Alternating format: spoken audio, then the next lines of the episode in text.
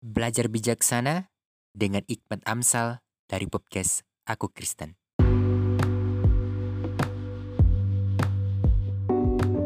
Hikmat Amsal dari Amsal 8 ayat yang ke-17 sampai ayat yang ke-18 firman Tuhan.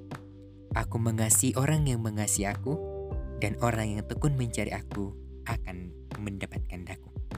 Siapa yang mengasihi Tuhan pasti dikasih Tuhan juga. Dan siapa yang terus tekun mencari Tuhan, selalu takut akan Tuhan dalam kehidupannya, dia akan menemukan Tuhan.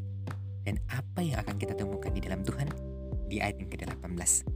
Kekayaan dan kehormatan ada padaku, juga harta yang tetap dan kehadiran. Ketika kita mencari Tuhan dan mengasihi Tuhan, maka kita akan menemukan kekayaan serta kehormatan dan harta dan keadilan di dalam Tuhan. Jadi, hikmat hari ini, marilah kita selalu mengasihi Tuhan. Marilah kita selalu menjadi takut akan Tuhan di dalam kehidupan kita, maka Tuhan akan memberikan kepada kita kekayaan, kehormatan, harta, dan keadilan untuk menjalani kehidupan kita di dalam dunia yang Tuhan masih anugerahkan.